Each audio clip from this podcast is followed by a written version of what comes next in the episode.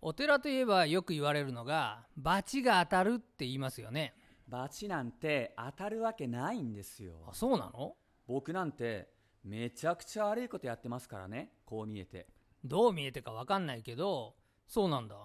絵の具は最後まで使い切りますからね全然悪いことじゃないじゃない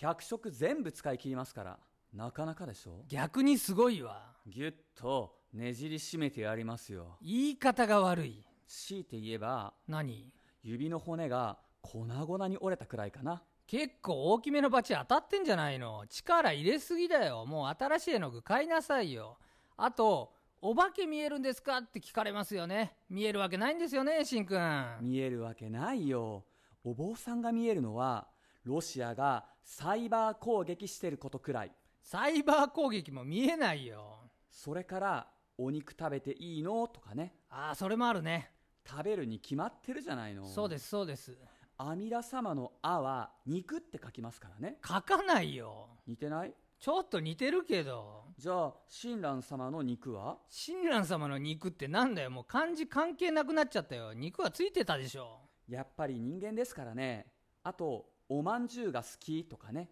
そうねお参り行くと出してもらえるのはありがたいですけどねそうでもないんですよねそうですそうです1日10個あれば十分ですよ食べ過ぎでしょまんじゅうだけにうまいうまくないよ小学生かやっぱり飽きちゃうんですよいやそんな贅沢言わないでよいつも同じお経ばかり読むと飽きちゃうたまには違う宗派の読みたいなってそっちかねお経飽きるとか言っちゃダメでしょマグロが泳ぐの飽きたって言うかやっぱり人間ですからいいように言うな間三つおかでも世間の皆さんがお坊さんに対して間違って見てることがあるんですどれこれしかありません何ですかお坊さんが漫才するするわけないでしょそんなことを僕らやってますからもういいわどうもありがとうございました